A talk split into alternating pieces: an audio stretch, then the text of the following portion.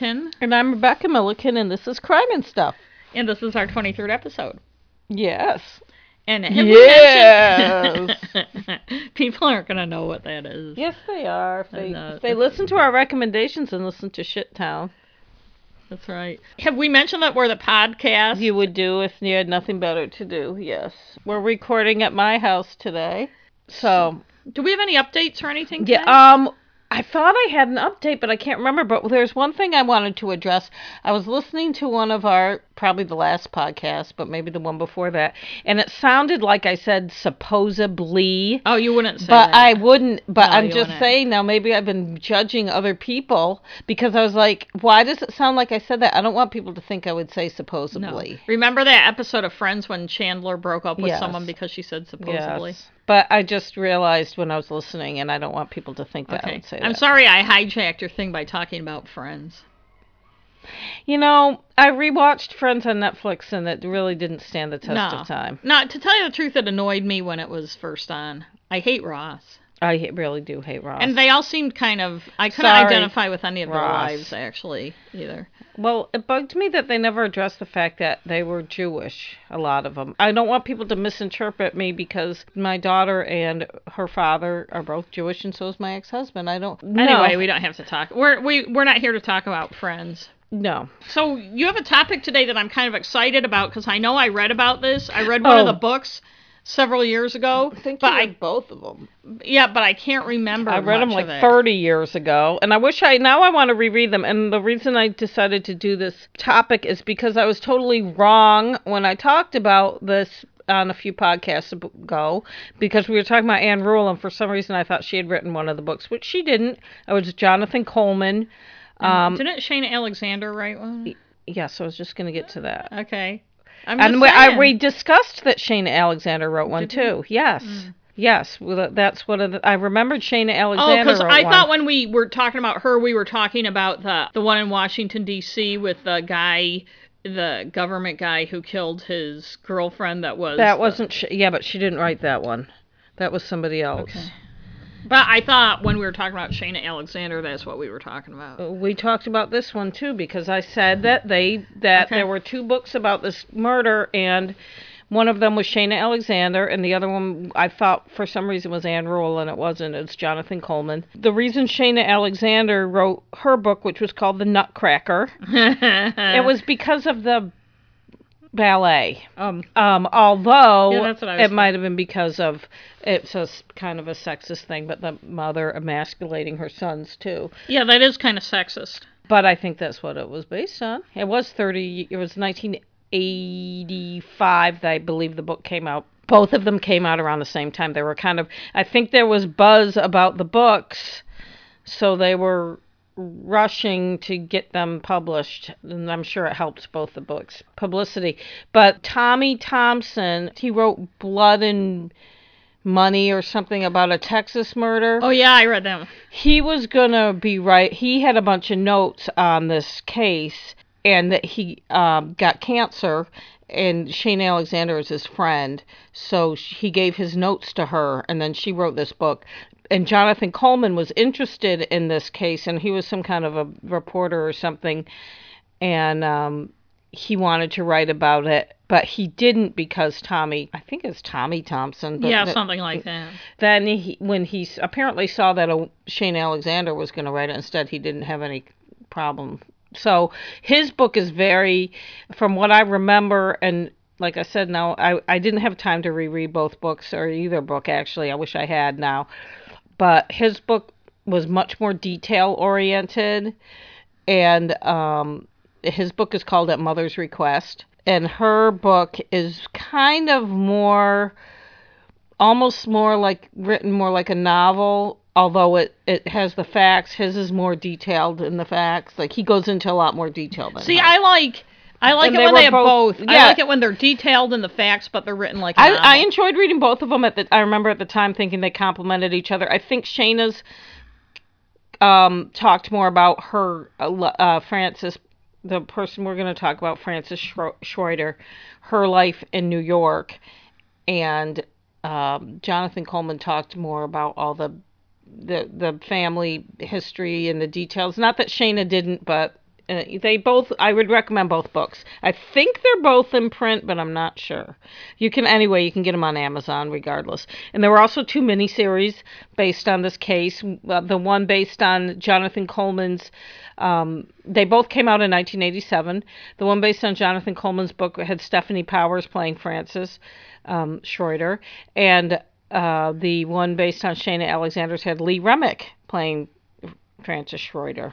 I know I saw one of those, but right I now think I, saw them both. I couldn't tell you the difference between the two actresses. I saw um, Lee Lee Remick died actually in the mid '90s. She wasn't very old. She was only in her mid 50s. Stefanie Powers, I'm assuming, is still around. Yeah, she is. Um, the, it- both of those I watched. I I only saw a clip of the Lee Remick one because it's not on YouTube or anything, and it's you can buy it, and it's like I'm not buying it. If it had been like on Netflix for like three bucks or something, maybe, but I'm not paying for a DVD of it.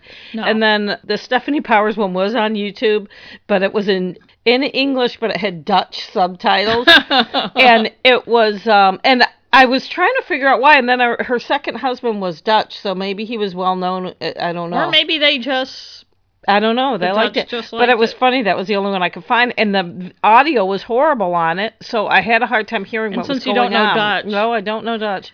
So, anyways, both of them were very melodramatic, of course. and naturally. it was the 80s. How could they not be? So, anyways, let me get into the the story. Can I before you get onto the story, can I just tell one story? Oh, sure. That's very quick about Dutch. When we when we were coming when and I were coming back from Tanzania, I'm going to tell this really fast. Okay. We had a 7-hour layover in Amsterdam, and the city is a 20-minute train ride from the airport, very easy to get to.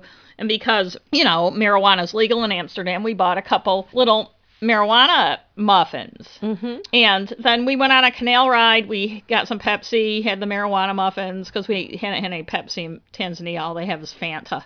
And mm. we're on this canal ride, seeing Anne Frank's house, and kind of griping about how the muffins didn't seem to have any effect and everything. Then we fi- eventually get on the train to go back to the airport, and I pick up a newspaper to read, and I can't. I can't understand why I couldn't read it. And all of a sudden I realized it was because it was in Dutch. And we laughed and laughed Yeah, and laughed. And then we realized the muffins had been effective after all. And the funny thing was, it was right when some terrorist thing had happened. This was 2006, I want to say. And while we were in Tanzania, they passed that thing where you couldn't bring bottles on planes. And they were interviewing each person individually before they got on the plane to Boston. And um, and I went up together, and the guy was asking us, like, so who packed your luggage and all this? And all we could do was laugh. But then we figured in Amsterdam, they probably are used to stupid Americans getting high because it's legal. Yeah. Well, But in those Maine muffins were very effective. I ate a whole can of Pringles in like one sitting, and this lady. I do that yeah. without pot. In Maine, in Maine, uh, but you can, we can, we should start selling muffins now in Maine. We should. We should get our own little muffin legal business. now, baby. Baby, don't bogart it. Although everyone's all like freaking out about it, like who gives a shit? Just put it on the in the store and friggin' tax it, so Yeah. our state Make can some get money. some money. Jesus, There you go. What the people, hell? Grow up. But anyway, back to your story. okay, we're gonna start finally. So early Sunday morning, July twenty eighth. And oh, and by the way, I should say because care professional. fucking Christ. She doesn't. That was a long time ago. Oh, Because I don't want her to get in trouble at work. Uh. Not that anybody listens to this podcast. I'm sorry. Go ahead. can I? Okay. Early Sunday. Jesus fucking Christ. sorry if anyone's religious. no, they're not. Er, um, can I fucking start? Or are you gonna s- interrupt me again? I'm sorry. I'm just very excited. Early Sunday morning, July 28th, 1978, Franklin Bradshaw was found dead on the floor of his auto parts warehouse, shot twice, once in the back and once in the head. His pockets were turned out and he lay on his back, arms flung up around his ears, in a puddle of blood. There were no witnesses and no gun was found at the scene. There were really no clues, and it looked like an ambush, most likely a robbery, the police thought. The warehouse was in a sketchy part of Salt Lake City, Utah, an area that was run down. In fact, the warehouse itself was pretty derelict. By looking at Franklin Bradshaw, one might suspect that he was one of the vagrants that frequented the area. He dressed in thrift store clothing and used a cardboard beer case box as a briefcase. but Franklin Bradshaw was one of the richest men in that part of the country. I love wacky, eccentric millionaires who dress like bums. Yeah.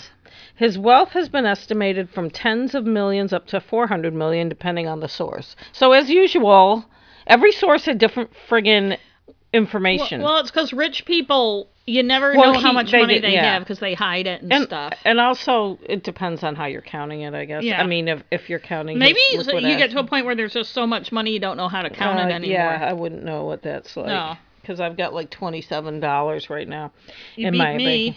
Franklin Bradshaw was trained as a geologist, but in 1929, in his mid-twenties, he was savvy enough to go into the auto parts business. The car business was new but growing fast, and cross country driving was starting to be a thing. He ended up owning a chain of auto parts stores. He also founded a successful chemicals company, but the real money came from the federal oil and gas leases on public lands, which of which there is a lot in Utah, like something like 70%. Wow. Maybe it's less now, but he kept leasing land. When he leased as much as he could as an individual in one state, he ventured into neighboring states. When he reached the 200,000 acre legal limit for one person per state, he put them under family members' names. First is his wife, Bernice, his children, Robert, Elaine, Marilyn, and Frances, and even in his grandchildren's names. Wow. He ended up with oil and gas leases across the country and made millions.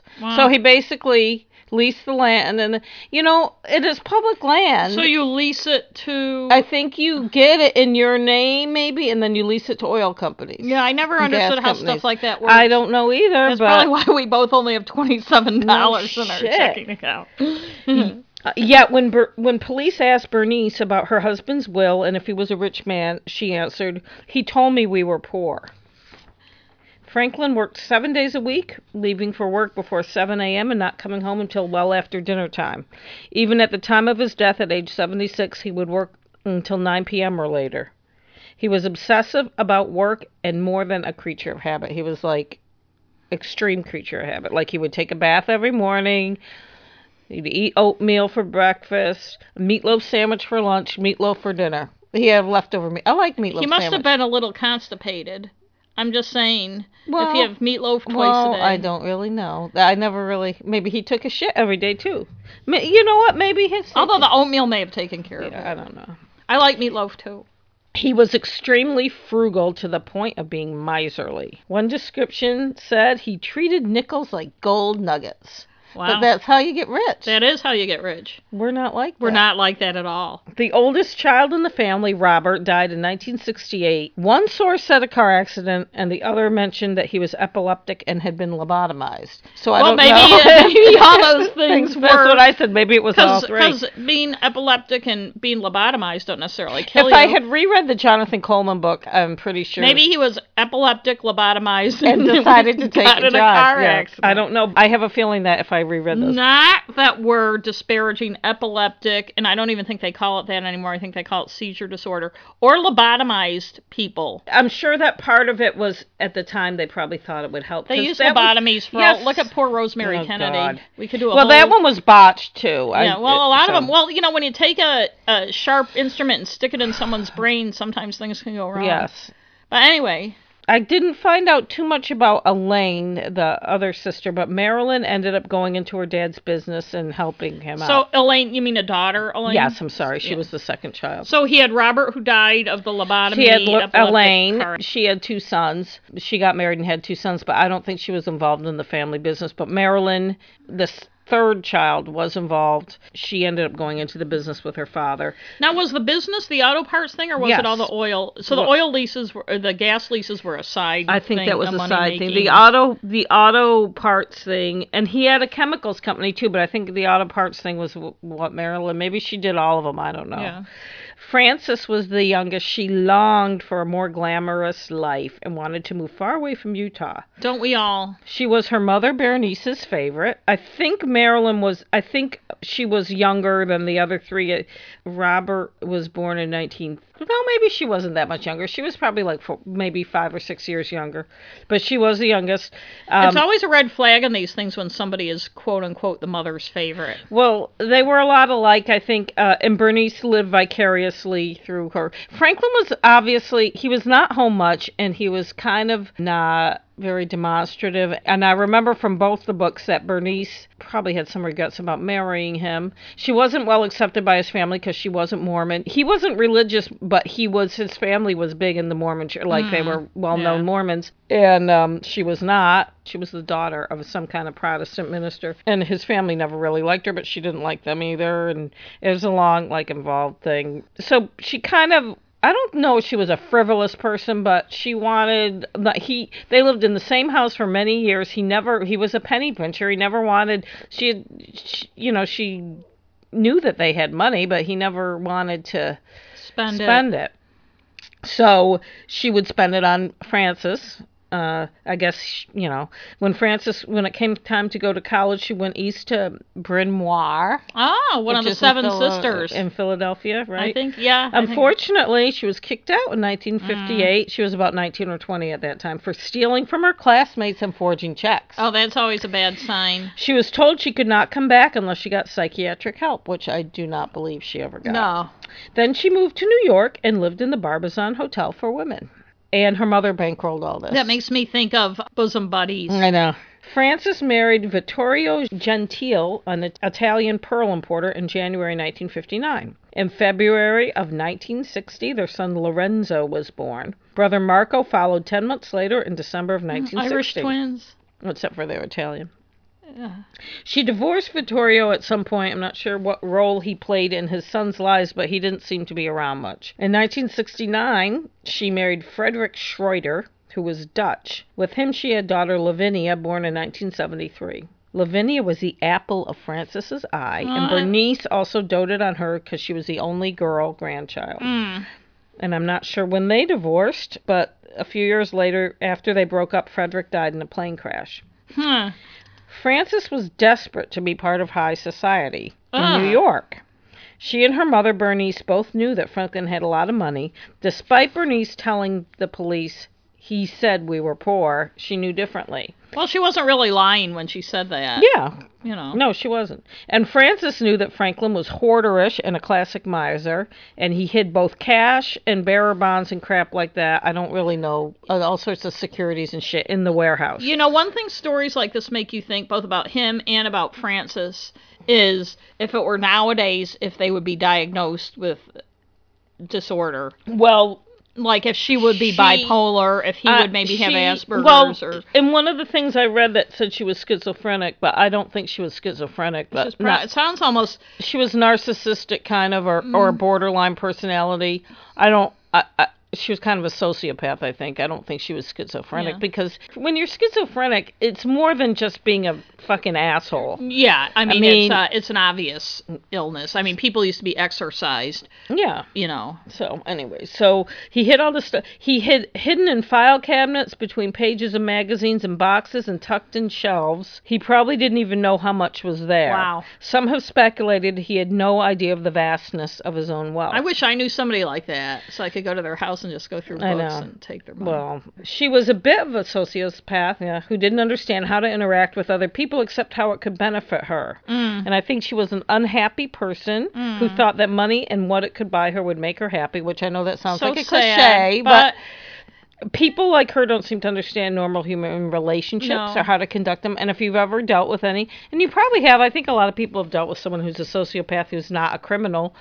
There are certain people that you just they, they don't under they don't seem to get what it, a normal relationship is. or they don't have empathy. Yeah, they're just like and I, I've known a lot of people who who can mimic empathy. Yeah. But their actions show they don't really have it, and it always seem and it always are people who seem very narcissistic. Yes. And um, but yeah. yeah, By many accounts, she was God, a, yeah. she was a horrible mother to her two sons. oh, that's too bad. She treated them hot and cold.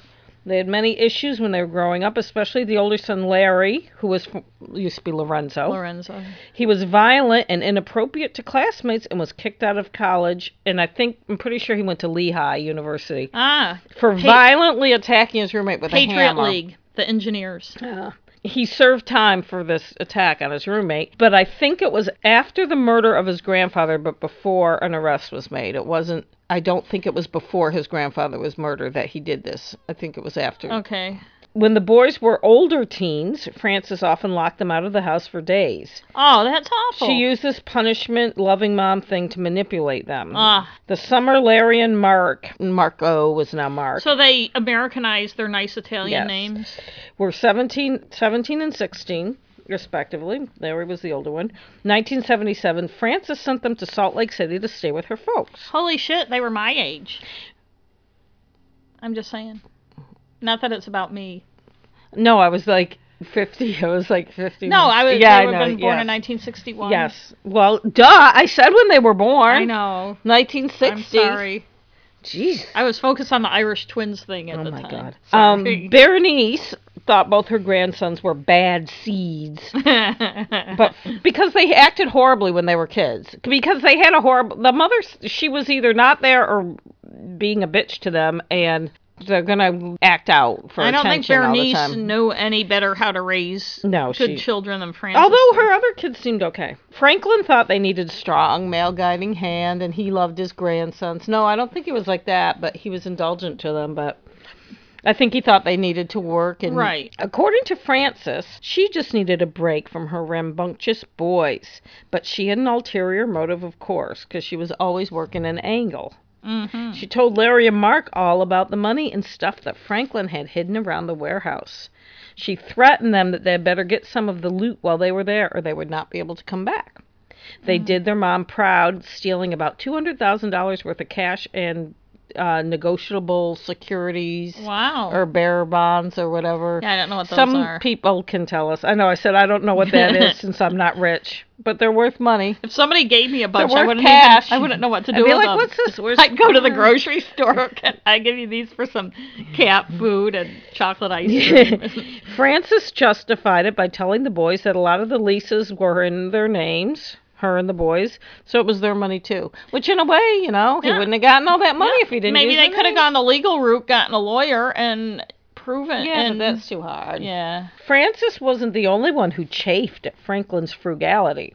Bernice also wondered why they couldn't have nicer things, and she lived vicariously through her favorite daughter, visiting her in New York and slipping her money whenever she could. In fact, according to Marilyn, Frances's older sister, Bernice pretty much supported Frances in her lifestyle because Frances didn't work, didn't think she needed to work. Must be nice. And uh, you know, they I kept reading that like she felt she didn't want to work and she, but um, I wondered what okay, one husband died. The other one was her ex husband, but didn't they like maybe they paid child support? She seems like the type that would probably pocket the child support, and maybe yeah. they didn't have to pay that much. But there was, I mean, it seems like she was divorced and had kids with both these guys. So, but maybe it wasn't enough to uh, to well, yeah, her lifestyle. but you know, if you've never worked your entire life, I can't imagine the idea, idea of working as somebody who's what would she have been in her thirties or forties? Yeah, she was in her thirties. I can't imagine the idea. 44 when the murder happened. So yeah, thirty. I mean, I've been working since I was fifteen, and the idea of working is not appealing to me. I know. I, I can't imagine working. if you've never worked. I know that the idea would be appealing. Yeah. Wouldn't it be great if we could just do this for a living?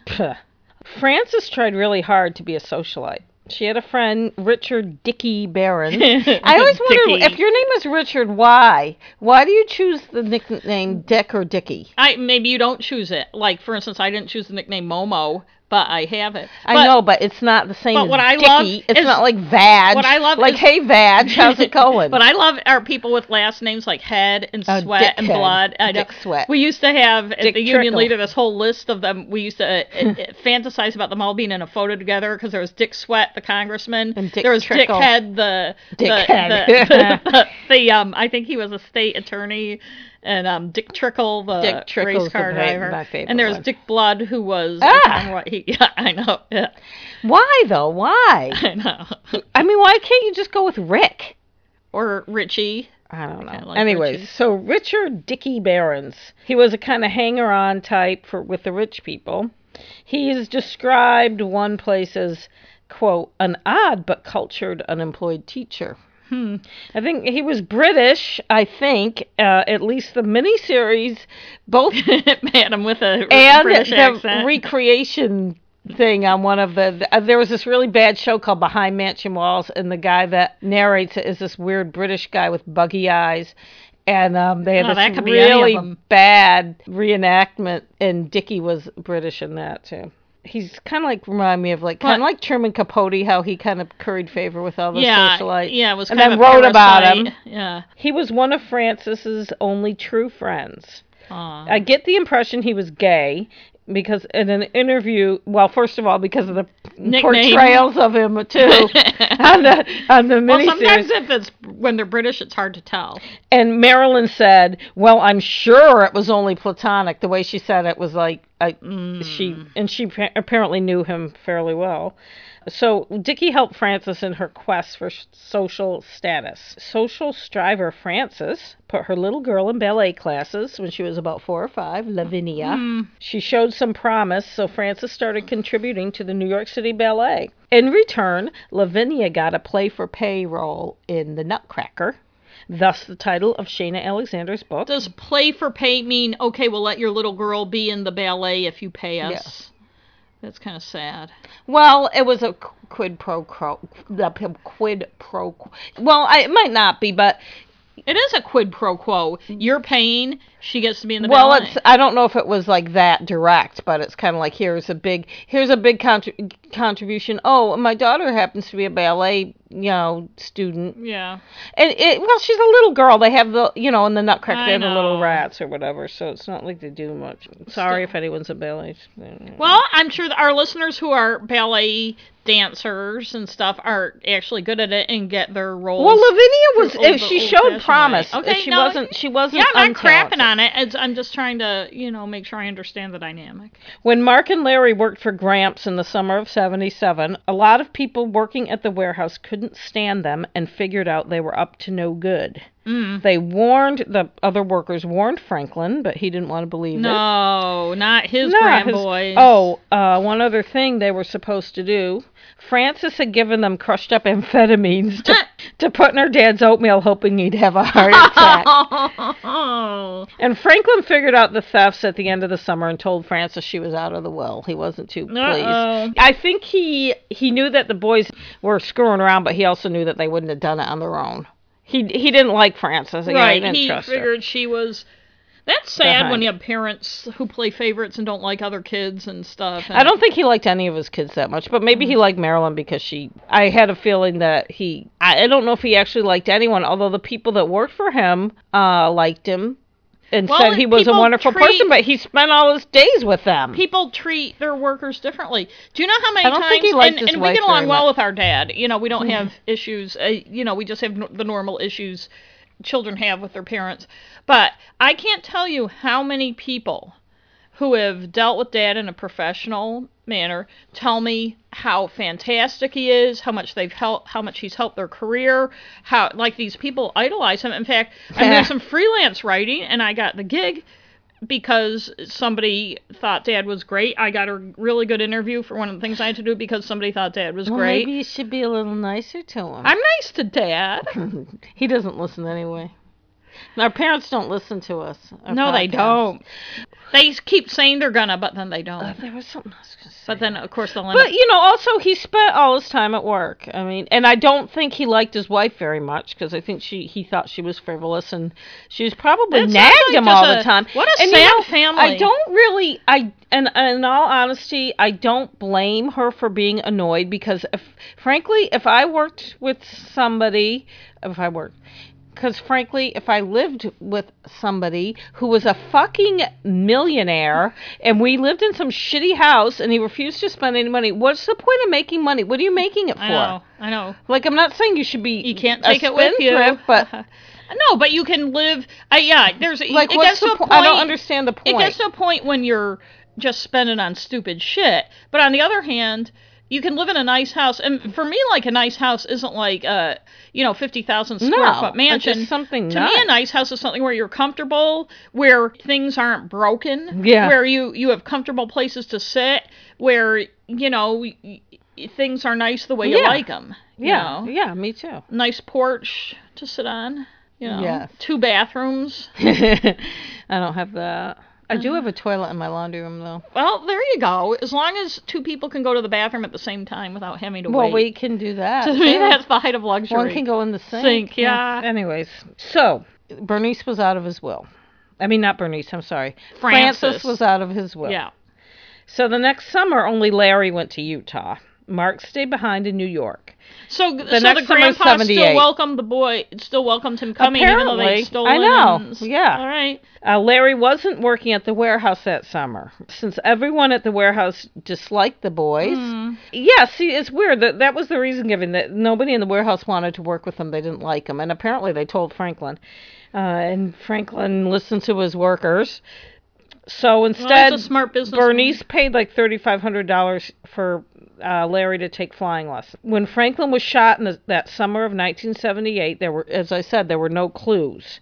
The murder would probably have gone unsolved. It lay dormant for several years because Larry had an al- alibi. Apparently, he was at his flying lesson, so they didn't think it was him. Like I said, this was before he went to college, so it was before he attacked his roommate, so they didn't know he was violent. Yeah, because he would have been 17 or 18. And uh, Mark was back in New York, so they didn't think it was him. So they thought it was someone that had just broken in and thinking, because it was a Sunday morning around 7 a.m., they figured Wow, somebody. Oh, that's an early flying lesson.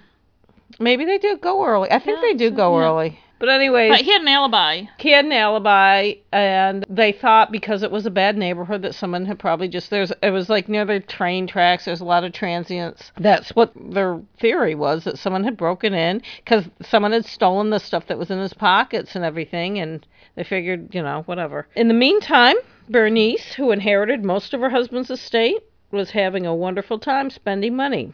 Some said she was spending it all, but who knows? I mean, if he had as much as people thought, I don't see how she. How can you? And so It's what like if she was?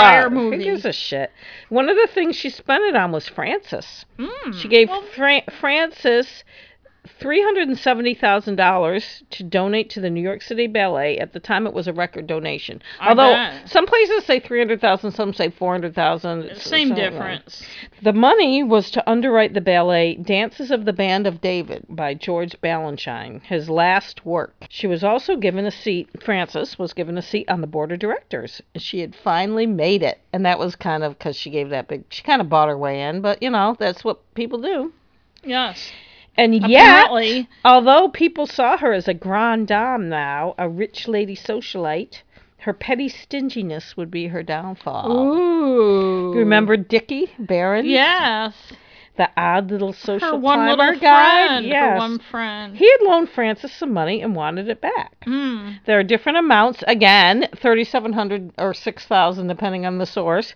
But the point is that it was a rel- change. It was a relatively small amount. But Frances did not want to part with any amount of money. She avoided him, ignored his calls. Aw. He would not be ignored. No. He had been her confidant. He knew about how, several years prior, she had paid a hitman $5,000 to kill Franklin. And it turned out, Franklin, sorry, I put an uh, D at the end of his name. It turned out to be just some guy that took the $5,000 and took off, but Dickie knew about it. And he was in possession of the murder weapon. It seems Frances or the shooter, Mark, might as well tell you, um, depending on the source, again, had given it to him for safekeeping. Now, this is what I, Given the gun yes, to Dickie. Yes, someone who gave. You're supposed Dickie- to get rid of memo Why? to murderers. Why don't they ever get get, rid of the murder Why? weapon? Why do they Especially if it? no one has a record of you. Like if it's a gun. If no one has a record of you having that gun in the first place, get rid of the But fucking why gun. Why don't people get rid of it? Are they afraid? Yeah, that's don't what know. afraid. Maybe they're afraid someone will find it and it'll Yeah, be tied to the murder. throw I it in a don't know. river, I don't you know? know. I don't understand it. Mm. Well, you know, we're not murderers. No. Well, anyways, Dickie was pissed, so he got the gun to Marilyn somehow. I don't know how. So how long after the murder was this? It was a. It was, um, about two or three years after the Oh murder. wow, okay. It was a 357 Magnum. He contacted Marilyn, and I don't know how he got the gun to her. If she went and got it, she doesn't say. I saw her in an interview, but she also talked to him and got him to spill his guts. Well, like what did he do? Call her up and say, "Hey, I have the gun that killed your father." Yes, yes, yes. And she said, "Okay, I'll come and get." it." she must have gotten. He told her he one of her nephews had done it, Mm. and she was convinced it was Larry because Yeah, he had he been in town, and at this point he had been in trouble for Right. attacking his roommate. But it was Mark. At Francis's urging, Mark had flown to Utah by way of Texas, where he bought the gun, shot Franklin, and flown back to New York. So when Franklin was killed, everybody said, "Oh, Mark was in New York Yes. and didn't do it." Nobody checked to see Apparently whether not. Mark. And back then it was 1978, so I don't know how much security there was on flights Little. and stuff. N- I mean, any. you know, I mean, he could have said he was anybody. Yeah. I, I don't know. You know, they didn't check. I mean, Yeah. he's a 17 year old kid. You know, whatever. I don't know. Dickie told all this to Marilyn that he had done this. She she brought the gun to the police in Salt Lake City. Uh, she said she had it in a bag. she brought it in and said, "Who's in charge?" And the guy said, "I am." And she said, "Well, there's a gun in this bag, and I think it's the gun that killed my father." And it, they took the gun and did ballistics tests on it. They compared it with the two bullets that had been dug out of Franklin, and it matched. wow. It was the murder weapon. hmm When confronted with the evidence against him, Mark confessed to killing his grandfather. He said that he knew Franklin would be working in the warehouse early that morning because he was there every morning. Yeah. I don't think the man ever Creature of habit. He probably he was I think he was one of those people that was healthy as a horse and never ever missed a day and that's probably why Frances was getting frustrated because he was like 76 Right, he wasn't going to was, like die. never going to die. Yeah, and leave all his money. Well, she was out of the will anyway, so Yeah, but but her mom would take care yeah, of it. Yeah, that's true. This was about seven, eight. Oh, actually, sh- no. He had told her she was out of the will, but he hadn't changed his will yet. I don't think she knew that, but oh. listen, maybe that was one of the reasons they didn't suspect. at- when confronted with the evidence against him, Mark confessed to killing his grandfather. He said that he knew Franklin would be working at the warehouse early that morning, as he was there every morning. This was about 7 a.m., and no one else would be there that time of day on a Sunday. He couldn't bring himself to shoot the man until his grandfather turned his back to do something, so he spent about a quarter of an hour shooting the shit with him before shooting him. Oh, I didn't realize I wrote that. like Shooting that. the shit before shooting him. I didn't mean to say it like that. But Mark said he killed his grandfather at the direction of Frances. She told Mark it was for the good of the family. Franklin was depriving everyone of the family fortune. Mm. She is quoted as saying, Look, Mark, it's not really killing. It's the right thing to do. it's not really killing. He was reluctant to do it and begged her not to make him kill Franklin, but she said she would turn her back on him if he didn't comply. Since she made Larry live in the streets, locked out of the house most of the time, Mark knew she was serious and didn't want to lose her. and also, mother. he wouldn't. He he'd lose money. Y- yes. Frances was arrested in New York at her luxury great in her luxury Gracie Square apartment, which she got after Franklin died, thanks to Bernice. She tried to jump off the balcony when the police came in, and no one was sure she was trying to escape or commit suicide. She's probably just trying to escape. Yeah, I can't. People I think like she was being dramatic. I don't think people like that deliberately commit suicide. I mean, sometimes they may be faking it and accidentally do it, but they're narcissistic, and it would. I I think they always believe they're going to get out of it, out Yeah. of whatever trouble they're in. like OJ. Yes, Uh, and he did. Mark was tried in 1982 and convicted of murder in the second degree. The following year, he testified in Frances's trial, and she was convicted of first degree murder. I tried to find out what he was originally sentenced. He served 12 years, but it doesn't say what his sentence was, which was annoying. I looked everywhere. I'm sure if I had read the friggin' books, but nothing online had the information, but he ended up getting out in 94. Mark's testimony, no doubt, was the main reason for Frances's conviction. He said that he did it for Lavinia, so she would be protected from Frances. Mark's attorney, Paul Van Dam, who later became the Attorney General of Utah, said of Mark, he was the most psychologically abused kid I had ever come across in all my years of being in the business. It was pretty horrendous. Frances was convicted of first degree murder, and there was talk about the death penalty, but in the end, she was sentenced to life, and she was paroled after serving 13 years. Bernice paid for both Mark's and Frances's defense lawyers to the tune of about $2 million, but Mark later claimed that most of the money went to Frances' uh, lawyers, not his. Mm. There is an article written about Frances in the Deseret News, published on Christmas Eve of 1995 when she was soon to be released from prison. It's a very sympathetic portrayal of Frances. The reporter talks about how painful Mark's accusations were and how hurtful it was to be blamed for her father's death. Frances tells the reporter she couldn't even get Mark to do the dishes, much less kill someone. she does admit she created the cr- climate that made it all possible. Frances tells the reporter that the characterizations of her as a greedy, ruthless, manipulative woman bring her to tears. She says that she loved her father, though sometimes hated him. He could be very cold and unfeeling. She tells a story of one Christmas when she was a small girl and a doll she had gotten as a present was too close to the fireplace and burned. Mm. She cried, and uh, you know, she was a little girl. She was probably like, I think she said she was like four or something. And Franklin said, This is disgusting. I shouldn't have even bothered coming home for Christmas. Uh-huh. She also, Frances also said that she was an abused and battered wife. Mm.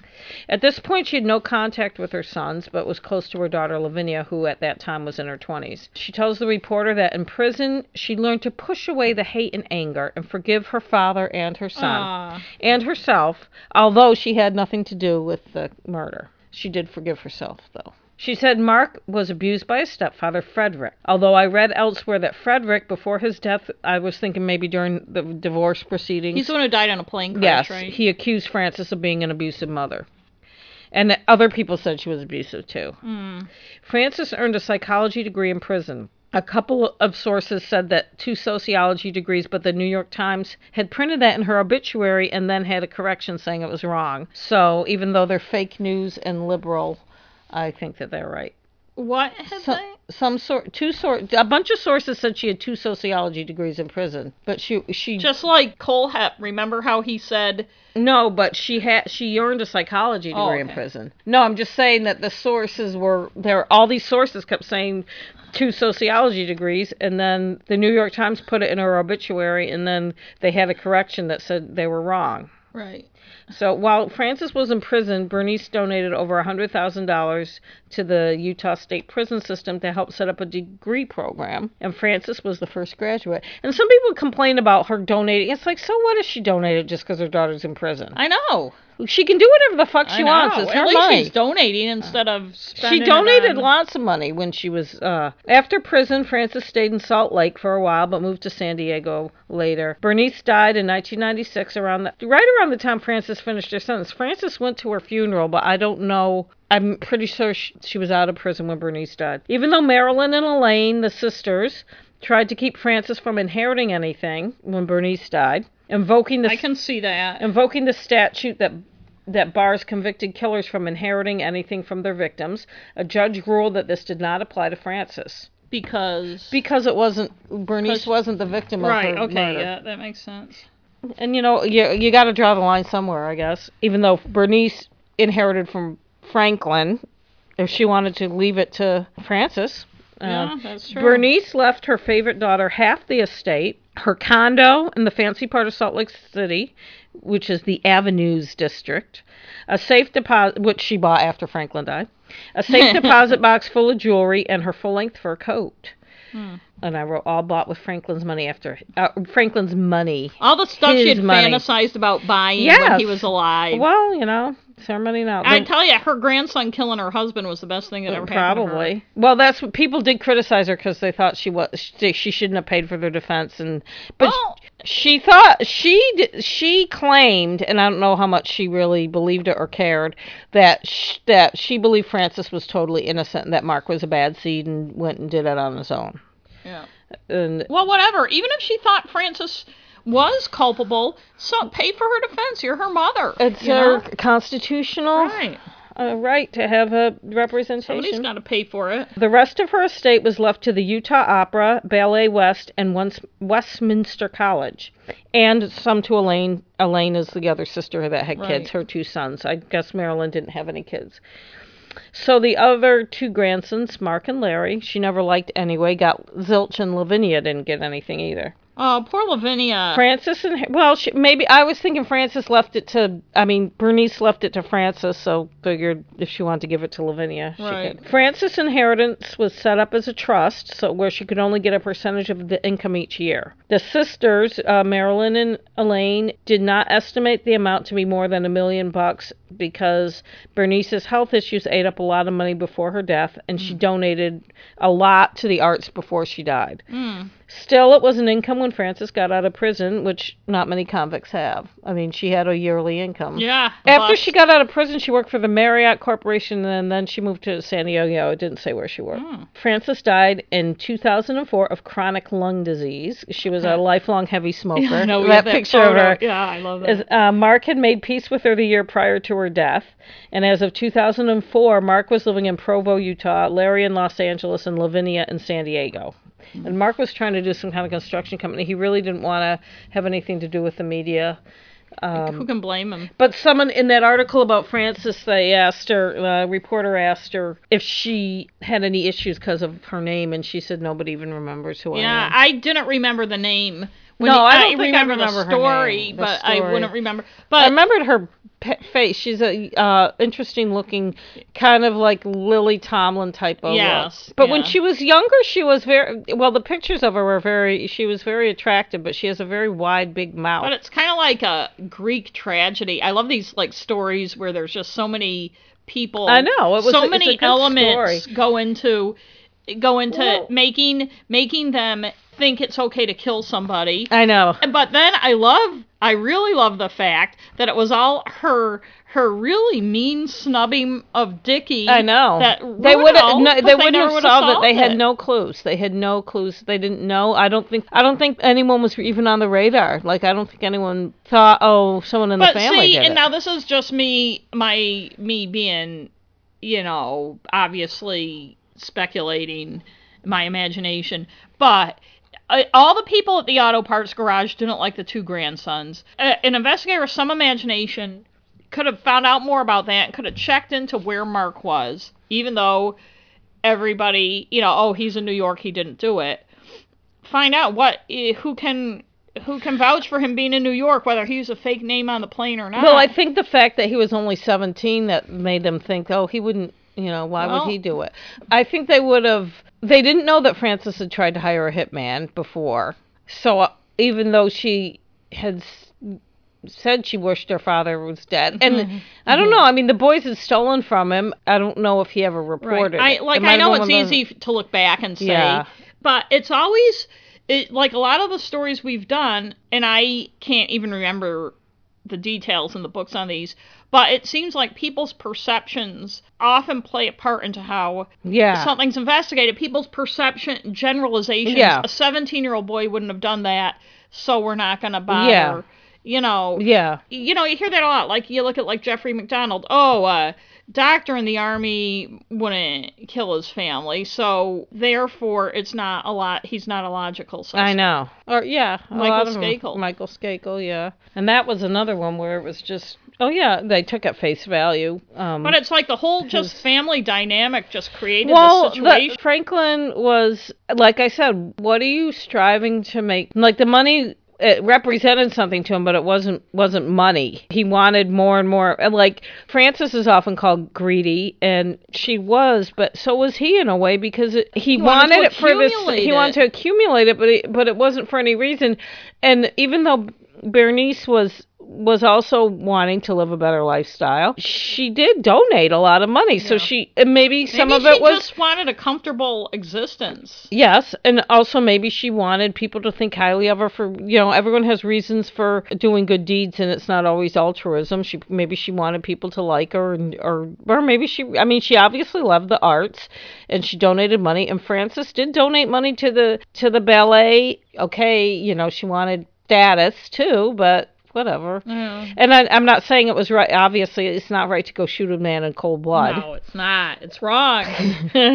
But also, what was his deal? Why was he so stingy for gr- crying out loud? Just I can understand him saying, you know, why should I be giving Frances money when she doesn't even work? I mean, that was basically he didn't like giving, but he also but didn't he give it to raised a Bernice. daughter. He raised a daughter who didn't work. I know. But and back then a lot of them didn't. I mean, she was 21, she got married and Yeah. or she was actually like she was born in 38. Yeah, so she got married in 39. I mean, Yeah, so she's mom and dad's age. Yeah, she was she got married, you know. That's what women did, you know. Right? And if it doesn't work out, you're you're fucked. You got to find another rich guy. Yeah. marry.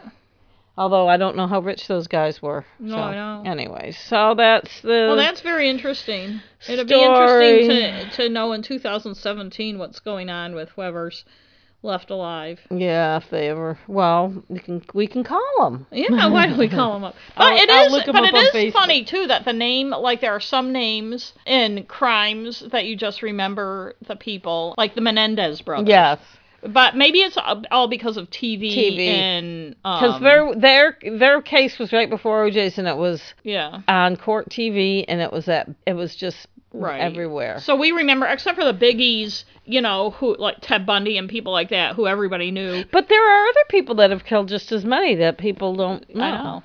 Yeah, just I don't know. It's all the, it's all what captures the imagination. Yes.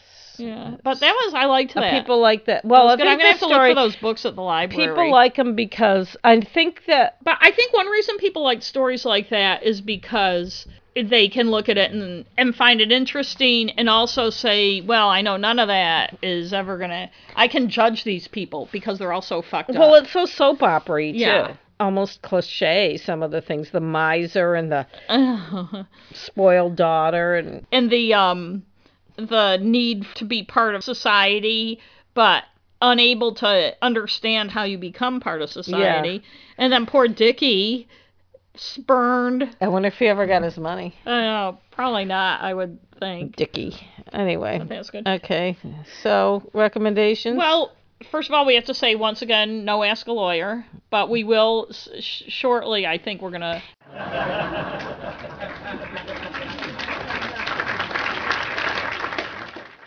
But I was thinking for recommendations because it's almost nice. It's not summery because this is Maine, and in May it's not summery most of the time yet.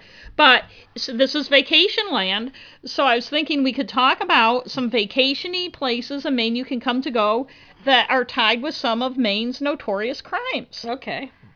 So, want me to start? Because I have Yes. a couple. I have a couple that I'm thinking of. First of all, it was Maine's biggest mass murder for a while before some other ones took it over. But in 2006, a cook in Newry, Maine, which is in the Western Oh, Mountains, yeah. killed the owner of an inn and her daughter, her adult daughter That's right. and a friend of theirs and uh, I got I should have looked this up and a guest at the inn And on Labor Day weekend. His name was Christian Nielsen. Oh, yes. He had lived in Farmington and then he was working at a cook somewhere in Oxford County, which is out it's ski country, but also it's a four season oh, okay. tourist Yes. area because the mountains are beautiful and, And there's, there's a lot a of hiking and casino. Yes, there was was there a casino back then? No, there wasn't. But he I'm trying to remember remember what his motive was? I think he just wanted to take over the inn and like I think he wanted to take over the inn. I think that was his motive. I mean, it sounds stupid, but I'm pretty sure that's what it was. But here's from a New York Times account of it. The killings began at the start of the long weekend. The suspect told detectives that he killed James Whitehurst, 50, he was the guest, in Upton on Friday and then dumped his body in the woods there. Mr. Whitehurst of Batesville, Arkansas, had been staying at, had been staying at the inn for about a month on undisclosed personal business. Hmm. On Sunday, Nielsen told the police. So the next day, he killed Julie Bullard, the innkeeper, and the day after that, he killed her daughter Selby Bullard, 30, and Selby's friend Cynthia Beatson, Ah. 43, when the two showed up unexpectedly at the inn. And they said Mr. Nielsen called his father and stepmother in Bryant Pond, 13 miles away, later Monday, and urged them to come to the Black Bear, which was the name of the inn. When they arrived at about 5:30, they found a trail of blood and a woman's body behind the inn and called the police. Nielsen was arrested without incident. Three dead dogs were also found at the inn. Oh. And of course, in typical New York Times understatement, the Slains unsettled people in the pastoral towns near the Sunday River Resort, about 80 miles. Sunday River is very pretty. It's beautiful. The days between Labor Day and the start of the foliage season, they said, are a typically quiet stretch when tourists canoe and fish in the Androscoggin River and play at the Sunday River Golf Club. So that was Christian Nielsen. The innkeeper and her daughter moved to Maine from the San Francisco area about three years before. The daughter's husband had been killed in a car accident and they'd been looking for a new start. So what do you do? You go diagonally across the country as far away from home as you can go to beautiful Maine Where, there's a really low death where rate, there's a really murder low murder rate. rate and everybody's safe. And Nielsen had moved to the Black Bear about two months before the killings. He had answered a newspaper ad for a job as line cook at the Sudbury Inn in Bethel, another resort area a few miles away. It's another ski resort area. And he worked the dinner shift Sunday night after he'd killed at least one of his victims. He was a reliable and a soft spoken and quiet guy, said one of his He bosses. kept to himself. He kept to himself. So that one place you can go, the beautiful, and it's beautiful in the summer. It is out there, pretty. The mountains, the western mountains of Maine. The other one I have, Acadia National Park, which is on the other side of Maine, at Mount Desert Island, Mm-hmm. On the coast of Maine, down east, as we say. A man in 1987 pushed his wife. he said she slipped and fell off Otter Cliffs at Acadia National Park. He was arrested for that and tried and convicted. And this is the thing I remember I always found so interesting. He he had in 1975 his wife in Montana had died after falling into a Oh rushing my goodness! river. What bad luck he Oh, had. such bad luck. His name was Dennis Larson, and he was 50. He admitted to Montana authorities when they asked him, because he was already serving life in Maine for killing his other his other wife, his third wife actually, that he had pushed his wife Leslie Larson into a stream near Wolf Creek on June 19, 1975, and watched her float away in the deep, fast spring runoff. No trace of her body was ever found.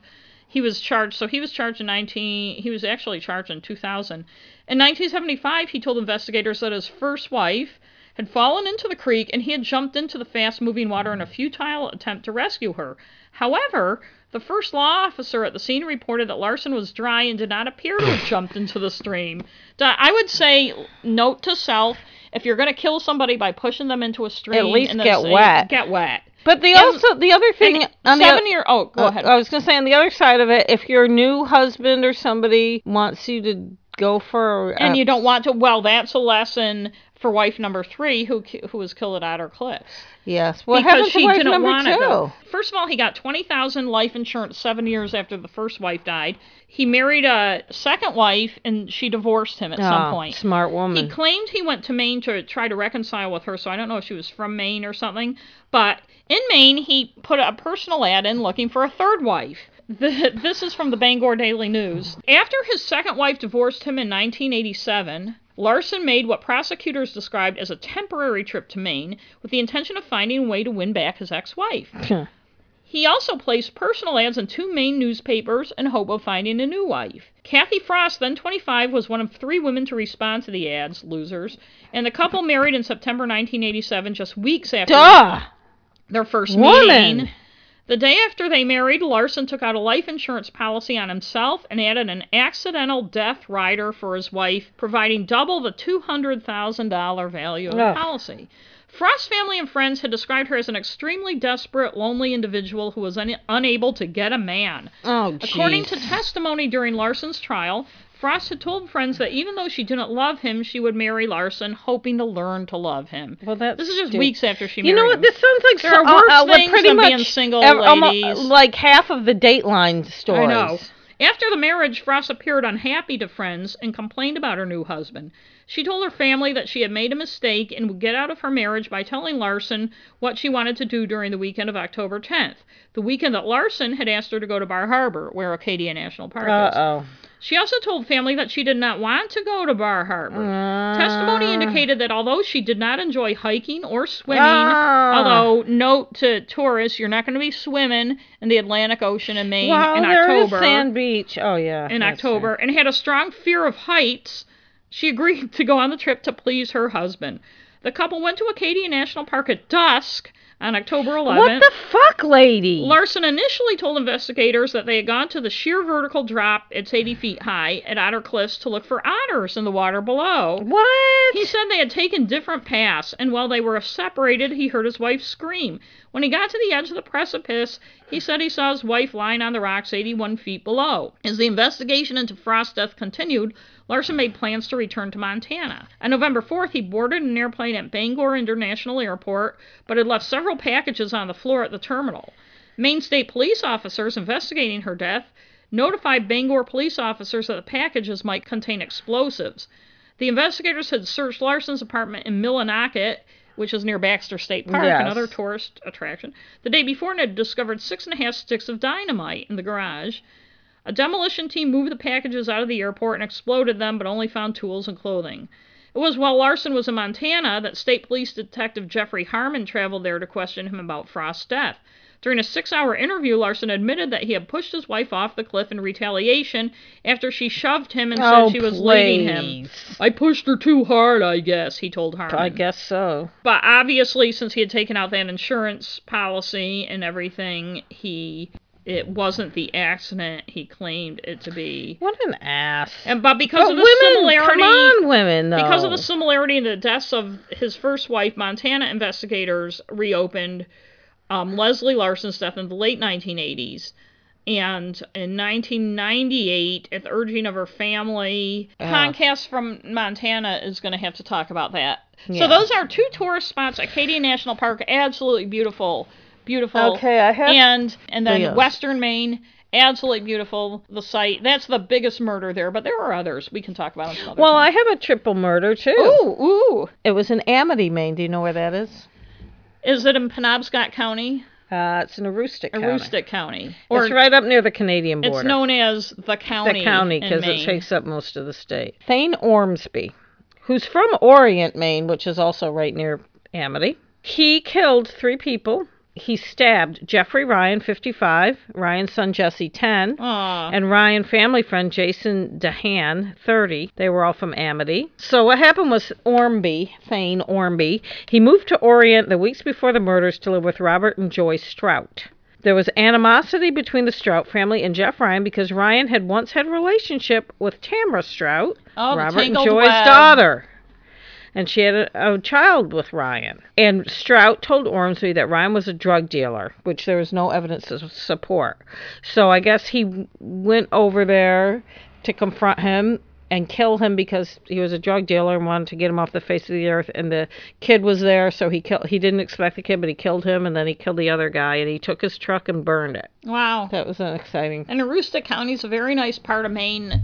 Not one that. If you like hunting and fishing, and it's beau- it's very wild. It's Yeah. wild up there. There's a lot of small towns. yeah. I've never been to Amity. No, I never have either. It but maybe didn't live up to the trip. name. No, it certainly didn't. And you know, we're Wasn't gonna, that Amity Island in Jaws? Was that supposed to be in Maine, Amity or was it in Massachusetts? it was off Cape Cod. Oh, okay. And then there was the Amityville Horror. oh, that's in New York. You know what we're gonna do at some point is go on a Maine murder road trip. Okay. The two of us. We're not actually going to be murdering people on the or, trip, or get murdered. or hope we don't. We'll go get to murdered. murder spots Okay. And like take pictures and do a little video and stuff. And Well, we're a in a murder town right now, but I don't South know what the address. There was another murder in South. And South Portland is a very nice town. It's not Portland. It's, South Portland. It's across the Fore River from Yes. Portland.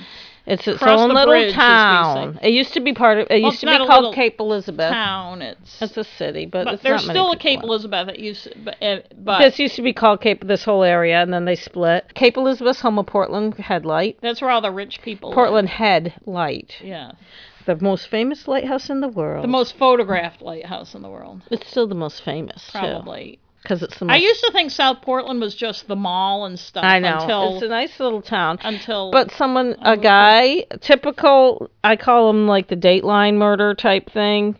A guy murdered his wife, told everyone she ran off, and then he buried her in the basement. His name was William Bruns. This was in 1992, I think. and how did they? Or 1991. Pearl. Her name was Pearl. Mm. I think her adult children got suspicious. Think she had two daughters. It's not online. I couldn't find any articles online that had the specifics, but I remember that the murder. I remember the trial. I wasn't here. I wasn't living in Maine when the murder happened, or I had right before I moved. But the trial was in 1994, and of course he tried to deny it, but she's buried in the it's basement. tough when you know another memo to murderers: don't bury the person in the basement or the backyard, for that matter. They're probably afraid that someone will see them removing the body, but you know what? You live near a giant body of water. The Atlantic Ocean. Couldn't you just like tie up? put a bunch of bricks in their Sometimes pockets. they float to the surface and stuff. I know, but Uh, you know, the fish eat the ropes. it depends on how you kill somebody. Though. It does. But I can see, be. I think see- she had been shot. I so can see being afraid that somebody would see you doing it and thinking nobody's going to see me bury her in the basement and nobody's going to be looking in the basement. But the other thing is, it always kills me with these guys who say the wife ran off. if they have, and I believe it was not- daughters. She had two daughters, Right, and they're not something. paying enough attention to know, even if somebody runs off, they're not going to not tell their female friends and their daughters and stuff. I You know. they're going to talk to somebody. They're not going to, even if he's an asshole and they don't want to be around him, they're not going to, going to, uh, And believe me, the people she works with, or the women she knows, know all about you, buddy. yeah, yeah, fellas. They do. I mean, Yeah. we talk about Your wife or girlfriend's friends, they know all sorts of stuff that you think nobody's talking about. So you better So watch walk the line. Anyways, But Maine is it is vacation land. it's beautiful. It's, a nice beautiful place if state. you've never been it's here. more frequently I'll read things in like the Boston Globe and stuff, and they talk about like there was one I can't remember what they were talking about, like Maine's best lobster shacks or something. And the people they come across the border and they go to like Kittery or Wells or Ogunquit, which they are nice stay, places. They stick to the coast too when they, They go stick up. to the coast and they stick to the southern coast. People don't generally go past Bar Harbor. Yeah, They don't go up. They don't go down east. They don't go west of Route 1 or Route 95 to the western mountains. And it's just there's just so much in Maine. And and we don't have a lot of murder. You probably won't get murdered if you come here. unless you're not. planning to Unless you go stay at the some inn where a crazy guy wants to take over the inn. or if the husband that you've only known for a few weeks is insisting that you go to Acadia National Park. Or Park. go, let's go climb Mount Katahdin. You know, there's this trail that's called the Knife Edge. Oh yeah. It's pretty cool. yeah, it's like drops down on both sides, and it's this little skinny thing you got to walk on. Yeah. So what if you're afraid of heights? And nobody who really cares about you is going to force you to go on a hike at dusk if you're afraid if you don't like to hike and you're Well, afraid there of was heights. one on Dateline that was the same type of thing. It was It was in Colorado or somewhere, right? There was or- one in Colorado where They're they everywhere, and there was one in Utah. Yeah. I mean, there's so many of them. If you probably Googled pushing women off a cliff or something, uh, I mean, Yeah. but and yet they think they're going to get away with it. As, well, and some people do. It. Like this guy, if Larson had just stuck to doing it with the first wife and hadn't done it with the third wife, he would have gotten away with it. Or because she was from Maine and stuff, if they had gone somewhere besides Maine and done it, he might have gotten away with it. You know? I don't know, but Mm. I'd rather be alone than be with some fucking d bag. I mean, if you met somebody online, don't marry them in three weeks. What the fuck? I know.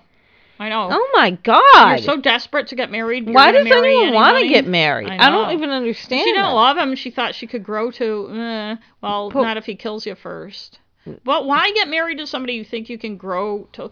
Why want to have a husband so bad? I, I don't even don't understand what that. that. I mean, I have been married, so But then you see a lot of like on Dateline and stuff too, like these guys who lie, who con women and say they were, you know, they were in the CIA I and all this kind of stuff. And so that's our episode for Yes. this week. what are we gonna do?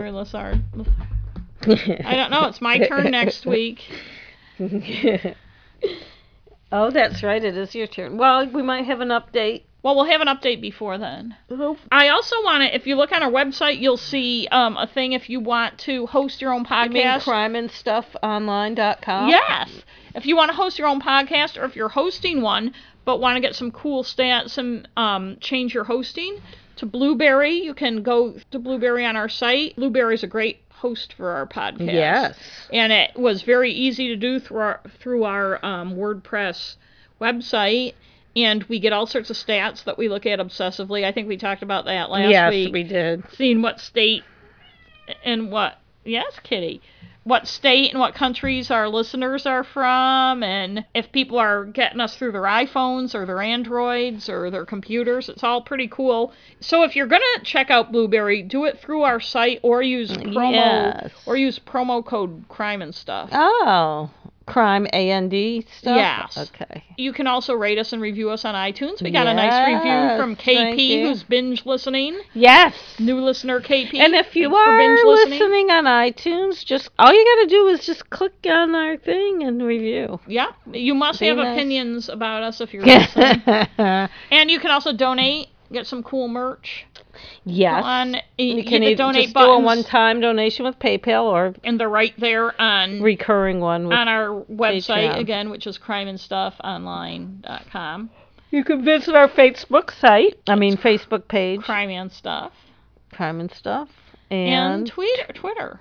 we tweet Crime at and crime and stuff. So I think that's everything. I That's think all so our- too. We'll be back next week Okay. with more crime. And stuff. stuff. Thanks for Bye-bye. listening.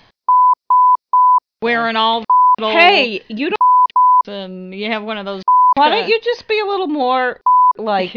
I'll cut all that yeah, out. you better.